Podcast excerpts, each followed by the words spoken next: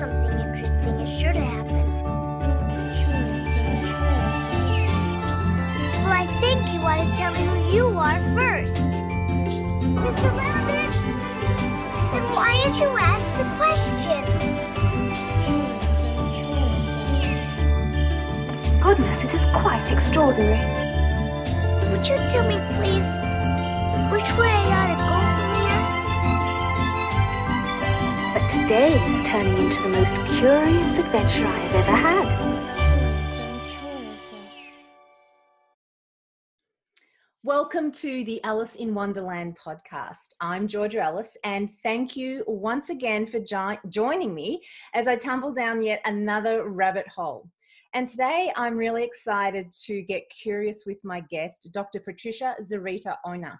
So she's also known, her clients gave her the beautiful nickname of Dr. Z. So I'm going to probably call her either Patricia or Dr. Z today. But here's a little bit of a background about her. So Dr. Z is a licensed clinical psychologist and she's based out of California. Her clinical work started first as a school psychologist and then as a clinical psychologist. For over 16 years, she has helped people struggling with all types of anxiety, perfectionism, procrastination, and emotion regulation problems. Her particular areas of expertise are obsessive compulsive disorder, which is OCD, and post traumatic stress disorder, which is PTSD. She is a graduate of the International OCD Foundation Behavior Therapy Training Institute for the treatment of pediatric OD, OCD. I'm, I'm getting it all back to front here OCD and adult OCD. She has also completed training in dialectic behavior therapy. And over the last 10 years, she has been learning, practicing, and teaching acceptance and commitment therapy. Dr. Z has authored five books in her field of expertise and is passionate about helping clients to get unstuck from any problem related to fear based struggles. She works with overachievers and overthinkers to get them unstuck from fear based struggles and ineffective playing it safe actions so they can do what works, what matters, and what they care about. That sounds amazing, and I can't wait to get curious. So, welcome, Dr. Z. Hi, Georgia. Thank you so much for having me. Very much appreciated to have a chance to chat with you. I'm looking forward to unpacking and and talking about some of these areas of expertise that you have. So, absolutely amazing piece of work there, and and helping. I especially love um, the part, and I actually stole this from your signature on your email, where you say you help people. You know, you work with overachievers and overthinkers. I think that's a lot of people on our on our uh, listeners on our podcast. So I think they're going to just dial up the volume right now to listen to you. I'm glad to know that you're. Yeah.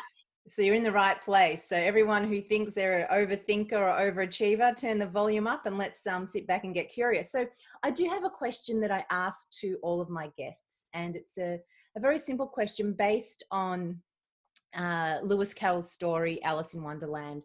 And I like to ask every guest to imagine that I'm a seven-year-old Alice skipping my way through Wonderland, like the like the story suggests, and I bump into instead of bumping into the Cheshire Cat, I bump into you, and I say, Doctor Z, who are you? What are you doing? What do you do in this wonderful world that we share?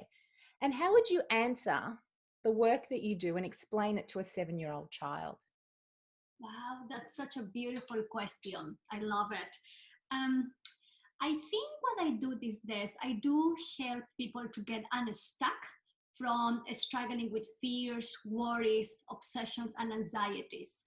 I think more than ever, we are exposed to high degrees of fearful based situations, and experiencing fear is something that we're wired to experience, but it's also very uncomfortable when your heart is beating fast, when your hands are sweating, when your legs are shaking, or you have butterflies in your stomach. So, in my work, I work a lot with um, all types of people from the seven year old that is afraid of a needle to the 50 year old person that is afraid of making a poor investment.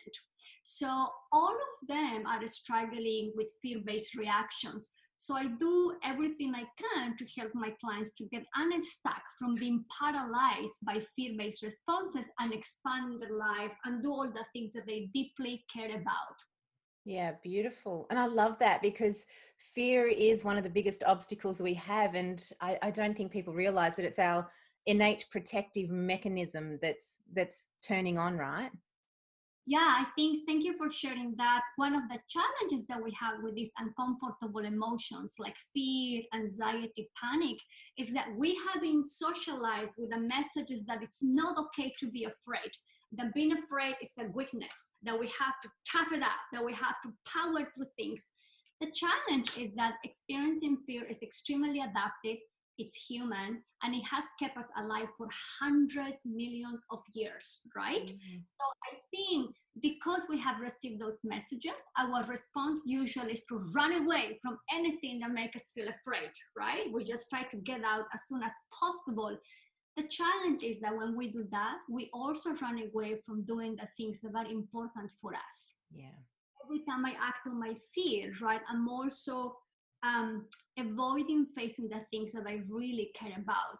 So I think learning to navigate with fear and developing a new relationship with it, that it's not that, oh my gosh, I am scared.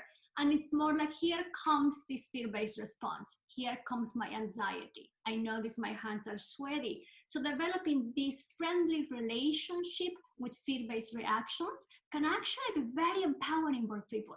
Yeah, I agree. Mm we can learn to make room for it. And instead of trying to get rid of it, we can learn to actually just hold our fears with kindness, with gentleness, and just keep doing the things that we need to be doing.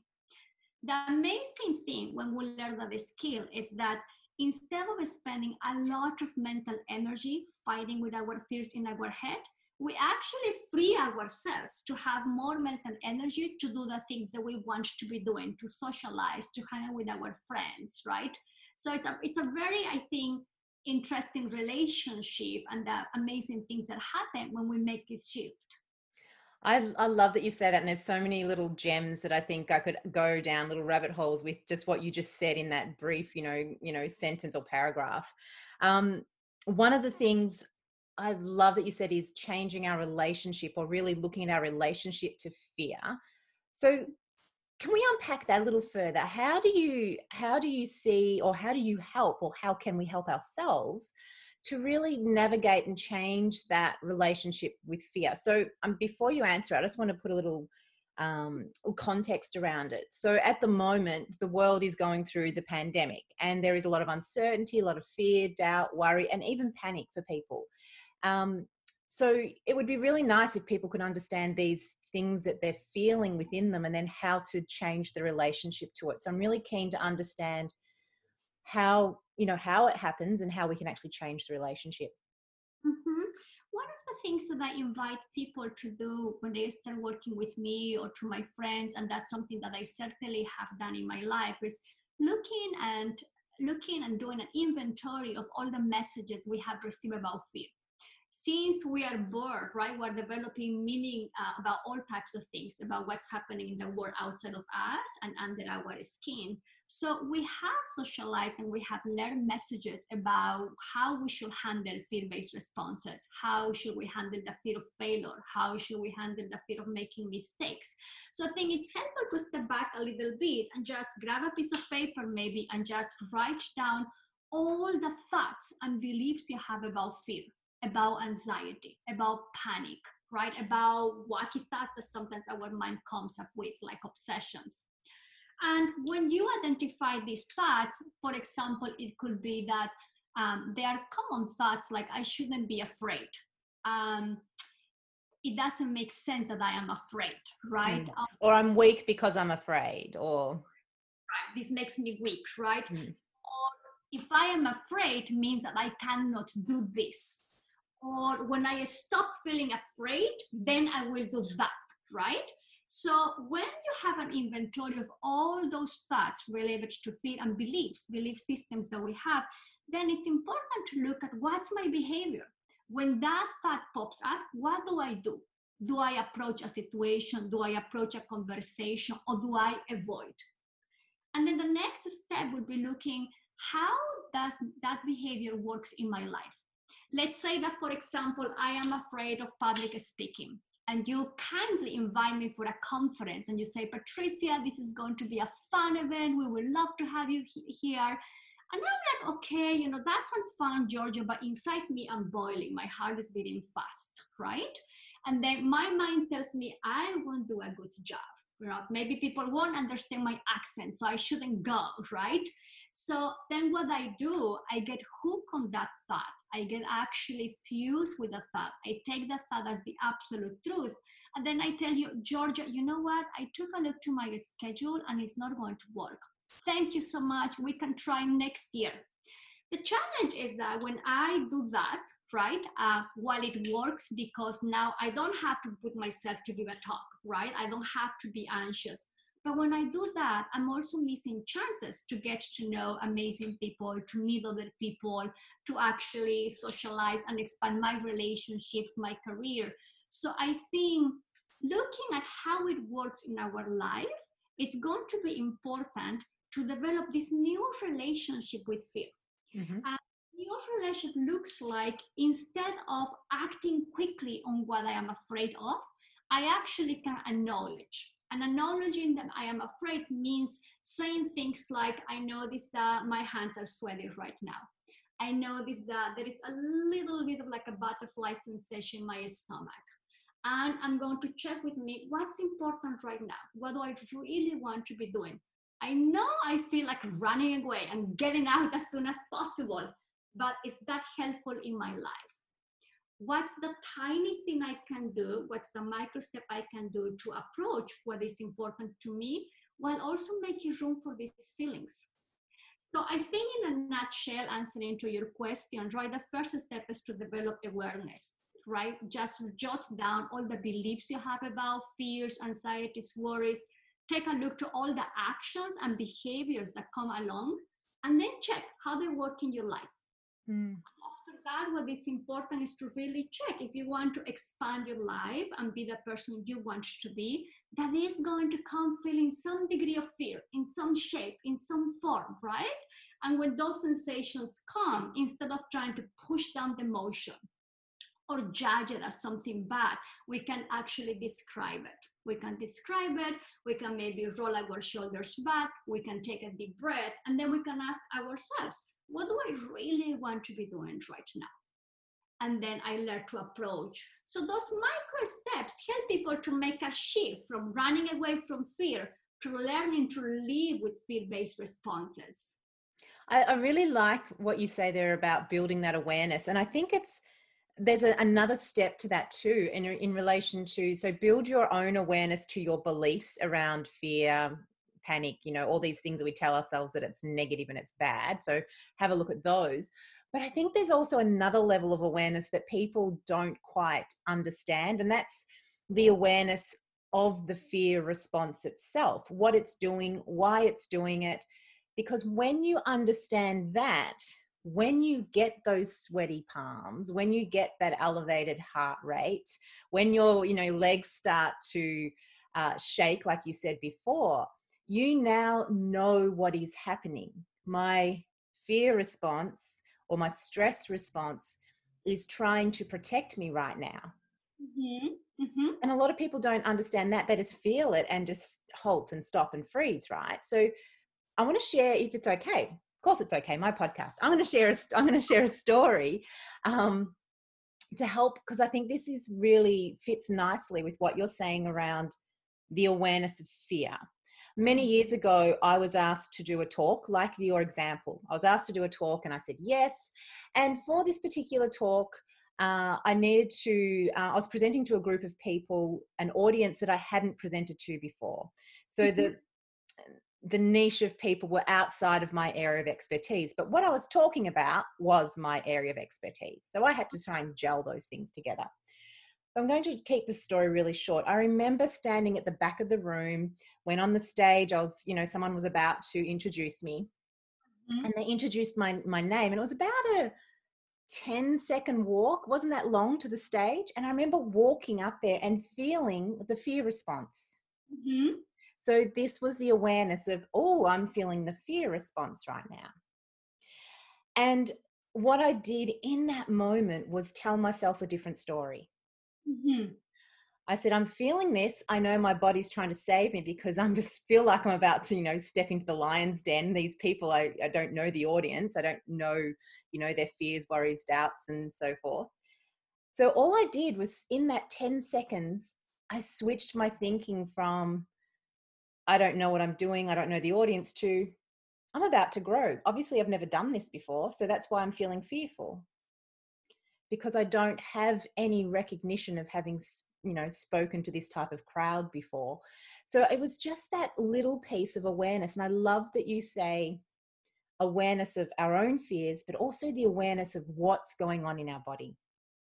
That's a beautiful example example georgia. Thank you so much for sharing that. Um, I think the part that I want to capitalize a little bit is what you say that when we get afraid, our mind comes with all types of disaster forecaster thoughts. It's going to be bad, terribly bad. My career is going to be over. No one is going to like me. My husband is going to get divorced after this. um, but something to notice is that we don't like those thoughts.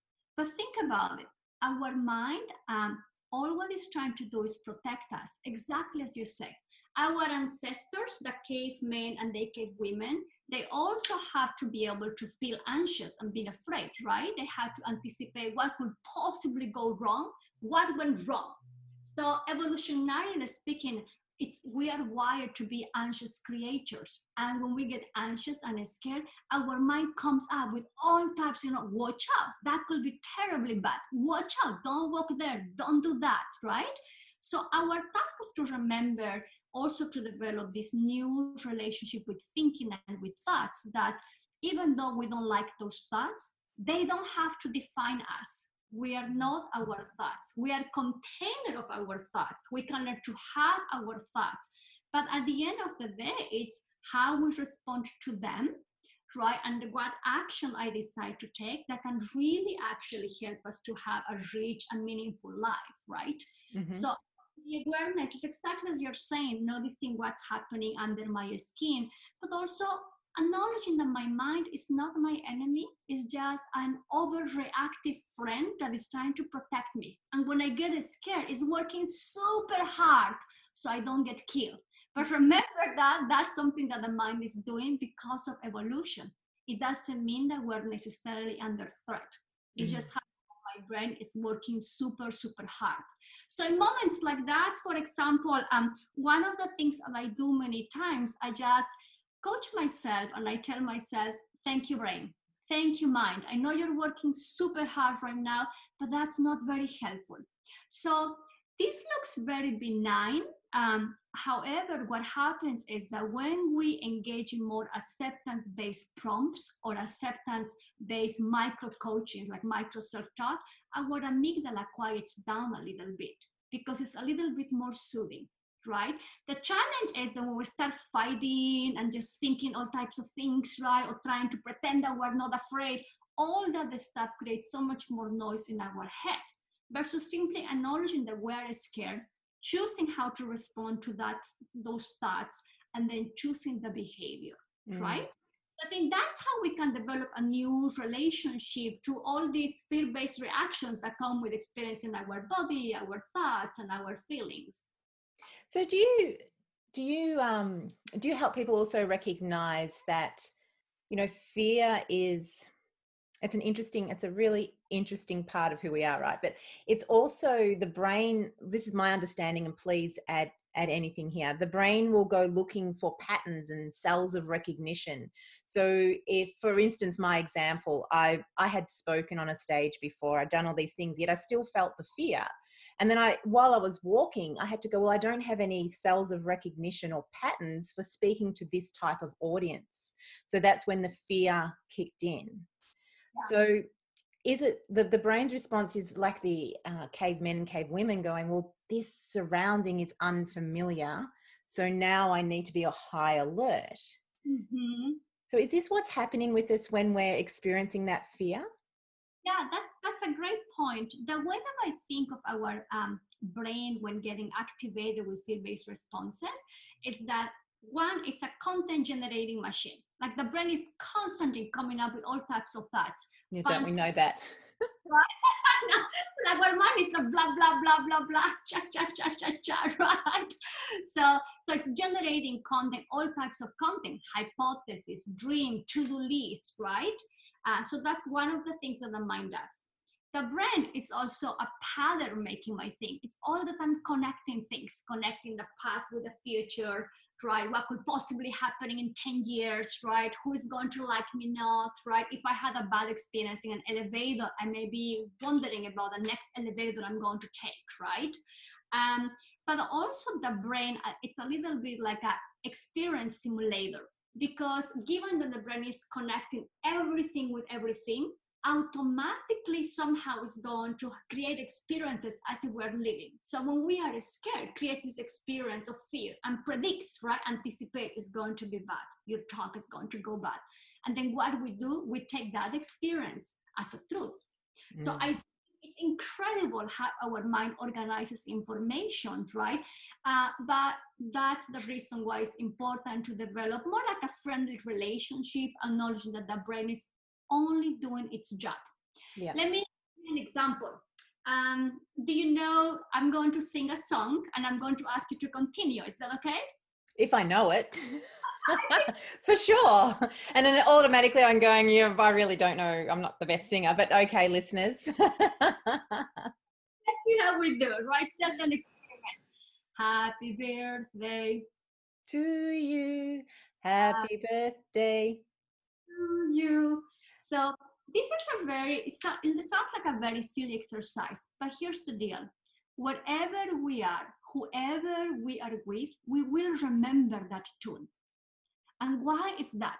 Because our brain has already accumulated that experience, right? So you can be walking in any part of the world and you may hear the tune and not the words, your brain will automatically associate that, right? That particular tune with the words, happy birthday to you.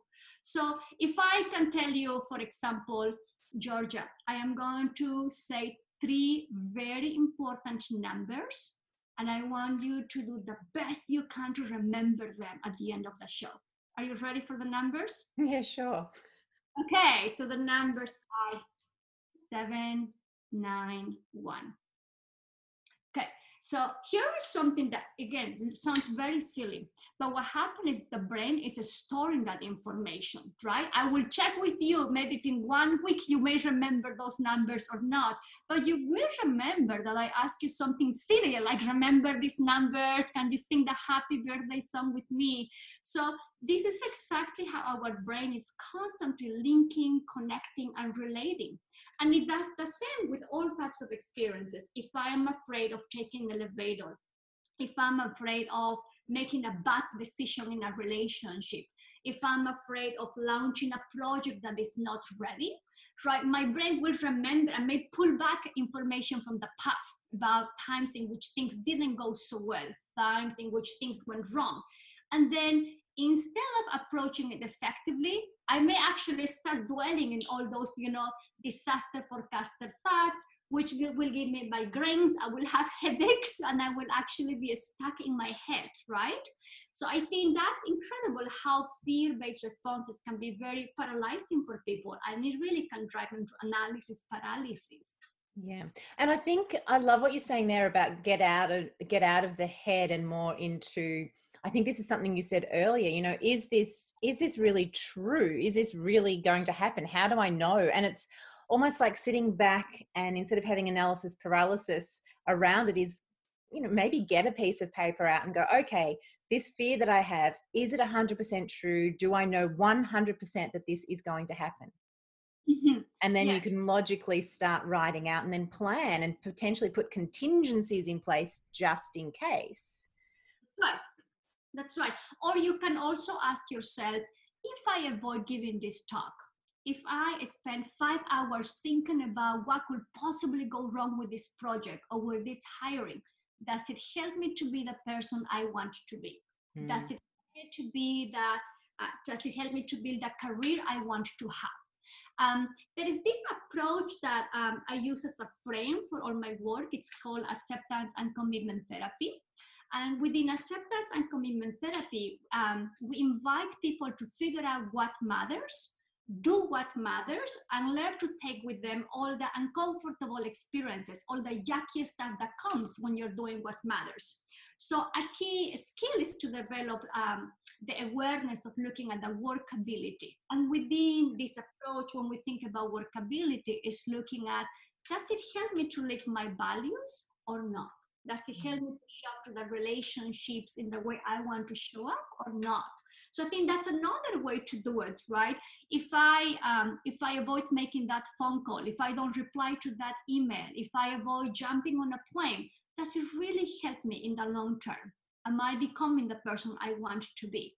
So I think when we have clarity about what's truly important to us, and we are aware about how our actions can take us further or away, then that's a thing give us more motivation to do what is important. Mm.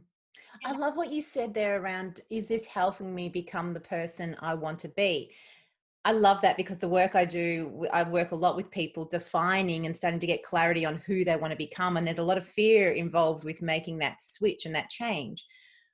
What happens to people who don't have visions, goals, or unaware of their values and they're just quite happy to sit in the fear?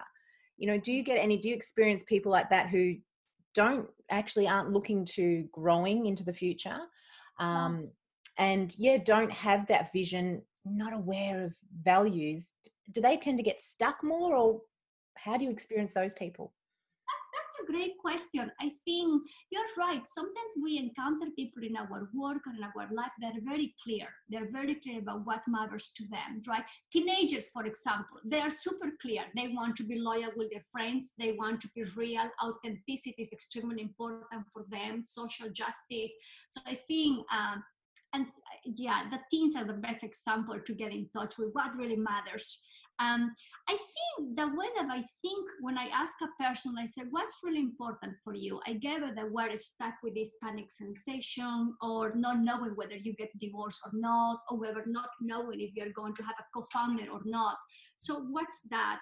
And people may say, Well, I, I don't know, I'm a little bit lost. I think what happens in life is that sometimes it is true that we lose direction. Sometimes mm-hmm. we really important to us. Maybe we get consumed by the minutiae of day-to-day life, of stuff that we have to do, errands we have to run, that we actually take ourselves farther away from the things that are important to us. But I think people most of the times know when they're stuck, right? They they sense it. They may not be able to verbalize where they want to go, but they know when they're stuck because they're you know sometimes they are at the end of the day they are trying to go to sleep and they're looking at the roof and they're just thinking about all types of things right? Or they have this sense of apathy in their day-to-day life right? Um, so i think the question i have for them is if we imagine that this stuckness is one side of a coin what's the stuff that you care about that it's on the other side? What is this stuckness trying to show you? Mm. i think this is not something that we can rush through it, right? Because I genuinely believe sometimes we lose contact with the things that are important to us. That's human. Being alive is messy, absolutely messy. there's no there's no rule book or instruction manual. we have an instruction manual how to be humans, right? we there to look at what's behind our fears. What's the stuff that we care about? So I like to use the metaphor of a coin, right, in which our fears on the one side also are coming with the things that we care about. And I usually maybe I invite people to imagine how would they look like if they have still that feeling of stuckness, but they're living a meaningful and purposeful life. What, how will it look like? What sometimes I think there is this emotional blocks. People may say like, I cannot go there. I don't know mm. how and then I invite people if they are willing and open to explore that.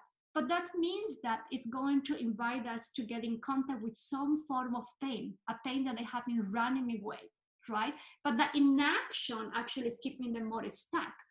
Um, so I think sometimes we do some different types of exercises. For some of my clients, I invite them to go back long time ago, let's say 50 years ago. What are the things they were dreaming about?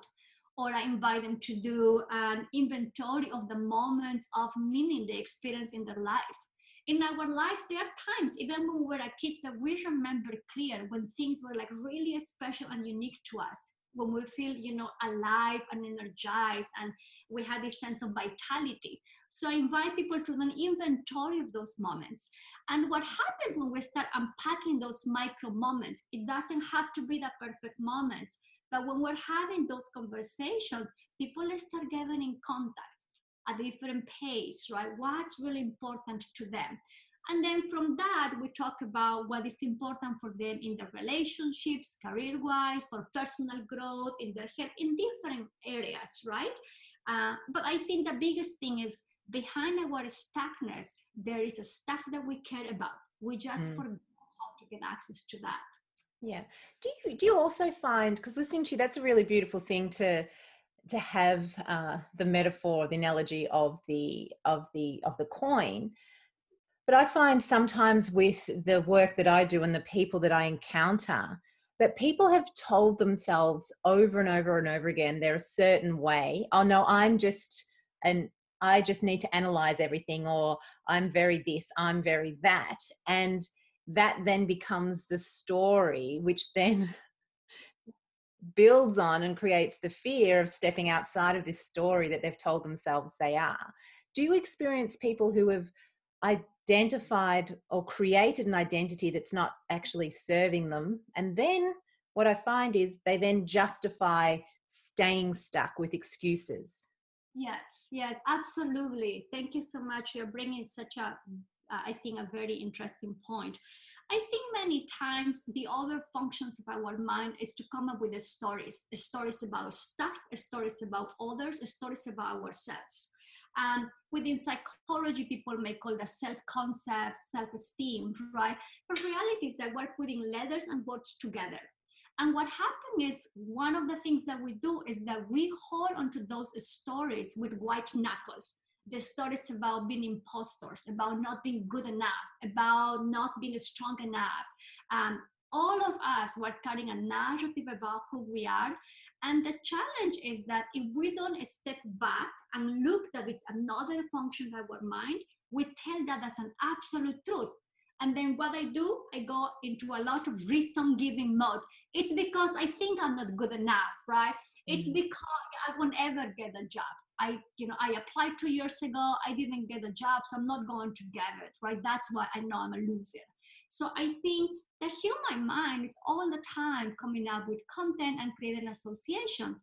My question for people when I have situations like that is Is it working? If we mm. keep what we have been doing, I'm not saying the story is not true. I'm not saying it's good or bad, but I want to invite you to step back and look at what happens when you go into this into this place of a, holding into that story that I'm not good enough, that something is broken with me, and this is why this is happening. Do you take action? Does it help, help you to move forward in your life, or we're still stuck? So I think when I ask that question, right, for sometimes for some people it's a moment of aha moment, not all the time. But it's very different than arguing against the story because some stories have been overly reinforced hundreds of times, right? You touch one dot of the story and everything gets activated. So then we are stuck, right? And becomes this, I think, um, like a mind chess in our head. But looking at is it working? If you keep holding into that story, are you living the life you want to live? Right?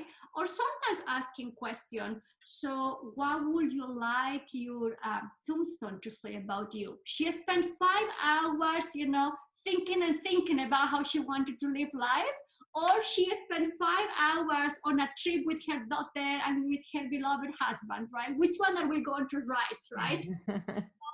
I think asking people again to look at how it works when they're having these stories is super important to help them to get unstuck. So, how do you help people move from this identity that they have that's keeping them stuck? So, you said, you know, asking them, is this working for you? And there's an answer, yes or no. What's the next step for someone if they say, no, it's not working for me? I need to change this story, this dialogue that I'm telling myself. How do you help them do that? Are there any I know there's no magic pills, but any tips and tools for people who go, I keep telling myself I'm not this, this, and this, but I want to be this, this, and this. How do they shift the dial? How do they move? Yeah, that's a great question. So when I hear that, right, like, well, I have to change my thoughts, I have to change my story, and then I will be able to do this. Here's a, a little bit like a goofy response. Best wishes, good luck, because we're going to be waiting together for years. Here's why this is important. And my background is in behaviorists, right? Now, it doesn't mean that, that we are not caring. We can actually put a lot of compassion in caring. But what we know and what behavioral science has shown us over and over is that our narratives and our thoughts change because of our actions. Mm. So this idea that because I think so, therefore I am, it's outdated. That's from the 50s. Uh, but I think when we start engaging in different ways, when we start taking action, then we experience ourselves differently. Then we think of ourselves differently. So I think the biggest thing when I when I have those moments of stuckness in my work, um, I say people, you know, I think this is really hard, and let me do another exercise. If I tell you, Georgia, please don't think about your best friend. Don't do the best you can Do not think of your best friend. What happens? You think of your best friend. That's right and this is exactly what happens when people and all of us were you know trying to not have this negative story this negative narrative about who we are right so i think when i do some of these experiential exercises and invite people how would it look like if we learn to actually have that story but we still figure out what's important to you and we take the steps towards that and we teach them other skills right but i think the biggest thing is that um, trying to control our thinking actually can have a, a, negative effect for us because we're fighting one thought with another thought. We're trying to win our mind, but we're never going to win our mind. Things are different when we learn to make room for all the mind noise that pops up. And I learn to take actions, even though my mind goes blah, blah, blah, blah, blah. So it's a different response. Yeah, beautiful. And I'm wondering if there's if there's room for both. So, because there is that narrative that comes up. And I, I totally agree with we, we do need to take action and, and courageously step forward to those things that we we fear. And I think uh, Joseph Campbell's quote, you know, the fear, oh, sorry, the cave we fear to enter holds the treasure we speak. He doesn't say the thoughts we have, you know, fear to enter. It's about action into stepping into the cave to go and get the thing we want. So there's action orientation in that quote but understanding too that a lot of the narratives and a lot of the thoughts are what causes this visceral um, a feeling within us and can make us freeze so is there a way that we can dynamically shift and do both so notice those thoughts you know laugh at them tell yourself a different story while taking action yeah yeah yeah let me share something personal um one of the biggest stories I have encountered in my whole life is that I'm not um, a good daughter for my parents. My whole life, since I was a teenager, right? My mind goes, blah, blah, you're not a good daughter, Patricia, you're not a good daughter. So um, sometimes another story, when I'm writing, sometimes my mind goes ballistic and tells me, Patricia, no one is going to those books. Your is going to be over. No one is going to take you serious so the way that I respond to these stories, I notice them, right? Because they're also very loud, right? I cannot ignore them. They're super loud, uh, but I give them a name. So I have a story about that not good enough daughter. I have the story of cranky Patricia. I have the story of judgy Patricia. I imagine sometimes how they may look like. I sometimes I imagine I'm holding the story and putting it in my pocket or I'm imagine I am putting it here in this container and I see how the story looks there. Um, but idea here is I choose to keep writing. I choose to keep making a phone call to talk to my mom. I choose to keep traveling wherever I have to travel to meet with my family. So answering your question, yes, it is possible to learn to do both. It is possible to take steps while having the story with us, as things that we see, we hear, but knowing that they don't have to define us. Mm-hmm. Um, I think, of course, I'm simplifying maybe something because of time constraints that takes time. I know it's not easy to do, and yet it's one of the most powerful skills that we can learn to keep taking action, even though our mind goes into so many places. Yeah, and overriding that um, subconscious drive to keep you safe is is where you know the action starts to do that. And I, I really there's so many things that you've spoken about here that um, I know bubble up for my clients because I coach clients and I teach um, I teach similar things in corporate environments. And you know, fear is one of the biggest things that hold people back. And I I totally um, agree with you in having that invitation to to take action but also to take to take action that's not it's thought out action but it hasn't been thought out over a long period of time that you've got analysis paralysis but it's about having informed taking informed action and you can only do that through awareness we're not yeah. saying go and take stupid risks because um, sometimes there's you know there's I, I talk about two types of fear. There's appropriate fear where it actually is doing what it's supposed to do. It's stopping us from you know getting too close to an edge of a cliff. It's stopping us from you know doing some silly things that are life threatening and then there's that inappropriate fear which are the stories. Yeah. Yeah. And there that that's the inappropriate fear that we want to embrace and move through right? Yes yes. I love that distinction you're making right? I think um, I think it's important, and thank you for bringing that up. It's important to clarify that when when I say take action, it's not about just doing, you know, because you know, because the, the podcast, right? Because this conversation. It's about checking what's the action I can take that helps me to be the person I want to be. Mm. It's about asking myself constantly that. And sometimes, sometimes my mind may say, "Oh, Patricia, you're not ready. That's too big, too much." Then think about what's a micro step, what's a micro action I can take, right? Reality is that um, living the lives and designing the lives that we want to live, it's going to come with taking action. But it's not about the size of the step that you want to take. It's not about how big it's, how much you are pushing yourself. It's about are you willing to make that step, regardless the size? Knowing that your mind may go blah blah blah knowing that you may have some butterflies in your stomach but you choose to still keep moving. So i think taking action it's really not about pushing ourselves and jumping off the pool. It's intentionally choosing to sit with the yucky stuff that comes when i'm doing what matters and learning also to be gentle with myself. Because that i think that uh, I think all those messages about just powering through and just give it done, right?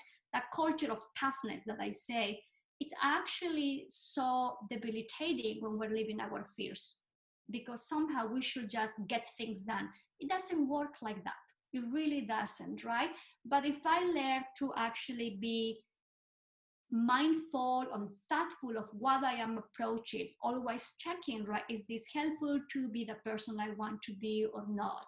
Am I handling this conflict in the way that I feel okay with myself, right? And taking even a micro step. I think that's that's a big difference. Yeah, absolutely. And I totally agree and resonate with what you're saying there around those those micro steps because every step then leads to the next step and it, you start to build with every step you take you start to build cells of recognition. So when the brain goes looking for have i done this before? Do i have a program for this? You know is it going to is it going to cause me danger? It's going to see that hey you've taken a step. This is okay. Um, and it's going to start to i believe start to reframe some of those things that you thought you were afraid of. And then eventually you look back and you go wow, look at all those things I did. Now you can do them um, quite easily, like talking on stage, for instance, because you took that first step. And all you're doing is building those cells of recognition within the brain and within the neural networks that says, I've done this before and I survived. It was right. okay, it was safe. That's right. We learn, I think we learn a new belief systems based mm. on the experience right? I think that's a little bit different that many times we're trying to figure out how we're going to solve a problem in our head. But reality is that when we start taking action, we do learn. And if we step back, there is maybe a new narrative. There is a new way in which I'm relating to myself, to my fears, and to all the uncertainty that we have to live in life. Mm, I love that. And it's interesting. I'm in the process of reading um, the biography of Steve Jobs, actually, and um, beautiful book. and they talk about this has got nothing to do with fear, but how they operated and came up with the new products. If we think about this in the context of ourselves becoming a new person, mm-hmm. what they do is that they'd have the prototype in the middle of a room and they wouldn't write schematics and plans for it. They would look at it and they'd pick it up and they'd touch it and they'd move around. They'd get really quite involved with it to see what worked and how it looked.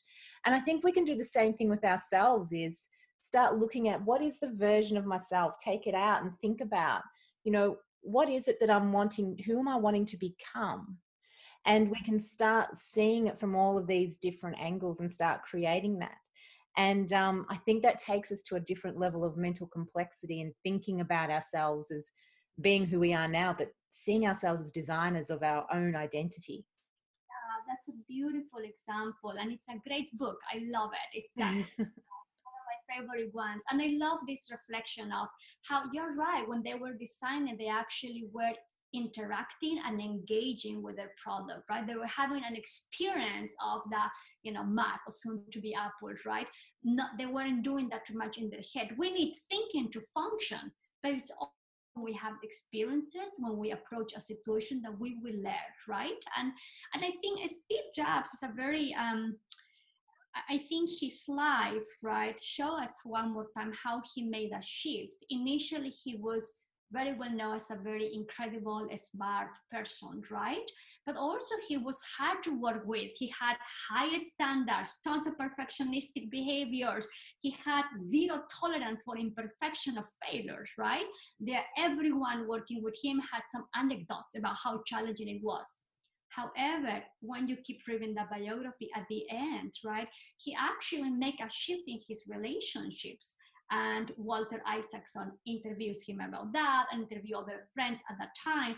But you see how he developed a new awareness about how to handle with conflict, how to handle with higher standards, right? So I think it's helpful to remember that even though we're wired to experience fear and we may have all these stories that we hold with white knuckles, our brains are shapeable and coachable but, uh, but they are going to be shaped and coached again by taking steps with gentleness and with caring, not by overthinking about stuff. so yeah, so pick it up, take a step, have a go, iterate as you go along, as you're, you know, you will, we will make mistakes. We may get up on a stage and, you know, make a mistake during a speech. That's okay. We we learn from it and we move forward. Uh, so yeah, absolutely amazing. So is there anything as we start to wind up is there anything that you believe that we may have left unsaid for our listeners in relation to you know moving through anything that any of their blocks anything that seems to be holding them back? I know we just spoke about perfectionism as well because of you know steve jobs is was a very perfectionist and there's a lot of people out there that and that holds them back. So is there anything else you'd like to add? I think, thank you so much for the question. Um, I think I would like invite anyone listening to this audience to also check some of the ways in which we play it safe when we are scared. What do I mean by that? Uh, one of the things that happens is that many times we stay in our comfort zone because it's familiar to us. We stay in relationships that are not fulfilling to us because it's familiar. We stay in job situations that are not fulfilling for us and we're not growing because it's familiar. And I think the challenge with a familiarity trap, it's like it's a magnet, it keeps us stuck. So I think it may look like we're handling fear-based um, responses in an effective way, but hundreds of times we do play it safe we do play it safe by overthinking things, by trying to make the best decision, by postponing or delaying, or by shooting for higher standards, right? So the way that I think of perfectionism, procrastination, decision or analysis paralysis are familiar, playing it safe moves that are coming from a place of fear and that keep us stuck. It just happens that they are too familiar for people that sometimes we don't realize we are just staying in our comfort zone. So that would be my invitation to watch for those familiarity traps. Mm. So just on that, I'm going to ask a question is how would somebody, what would be signs if somebody is stuck in the familiar or stuck in the comfort zone? What would they be experiencing in their life? That's a great question. I like to think of, of, of uh, moments of stuckness. I think if we look at our our day-to-day life and sometimes i invite my clients and i do this myself i do an inventory of how some activities are energizing and revitalizing for me in my week and how some activities are drainers. I just i'm you know fighting myself i'm dragging my feet to go there. And then i look you know what's really happening in my life? What's happening in this snapshot of one week right? What am i doing um, more? Am I feeling revitalized and energized when I'm having this conversation, when I'm seeing my clients, or what's happening? So I think doing an inventory of how our day to day life looks like it's important because when things are too familiar, we don't realize that we're actually perpetuating um, the sense of stuckness. Um, sometimes when I ask my clients to do an inventory, they are surprised they're surprised because they say, I didn't realize that I was doing like 60% of things that actually I don't want to be doing, right? Um, I'm not saying that all our life is going to be about doing the things that we like, but I'm saying that meaningful lives and lives that we design are going to have um, integration of stuff that we have to do, stuff that is fun, and stuff that we care about. Uh, when we have that awareness and we design our life in that way, it's less likely we're going to play it safe. It's human to play it safe, but we don't want to do it a lot. We don't want to get stuck on that a lot. Yeah, beautiful. Thank you so much. That's a really good, um, really good tool for people to think about. Is taking that inventory of how they're feeling in their life, and I think too, you might find that if you're easily distracted with things that don't serve you, or if you're really bored, you could also be feeling a sense of I'm in my comfort zone um, and not ready to, you know, test the boundaries and push my belief horizons a little. So, yeah, beautiful. So, thank you. So, Patricia, if people would like to get hold of you to delve a little deeper into the work you do, what's the best way they can contact you? Um, I have a website, is thisisdrz.com. Um, yeah and also i'm on instagram and on twitter. My my twitter id is passionate behaviorist. So that's also the best way to get a hold of me. Beautiful. So i recommend people i'm not on twitter but anyone that is please jump on board and um and follow and uh, follow her great work. So as we round out today is there a final i know you have spoken about moving outside of your comfort zone but if you were to look back at your own life and what you've been able to move through, is there anything, any words of wisdom from your own experience you'd like to leave as a final message for our listeners today? Yeah, thank you for that uh, opportunity.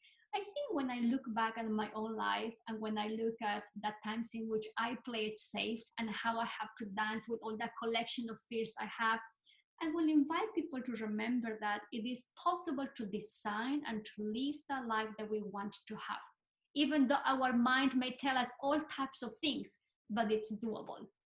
Oh, beautiful. So take those wide, wise words of wisdoms and start getting out there and designing your life.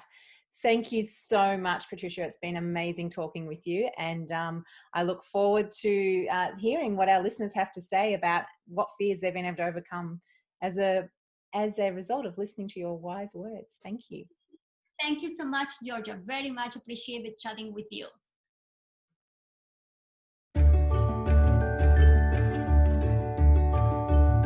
Today is turning into the most curious adventure I have ever had.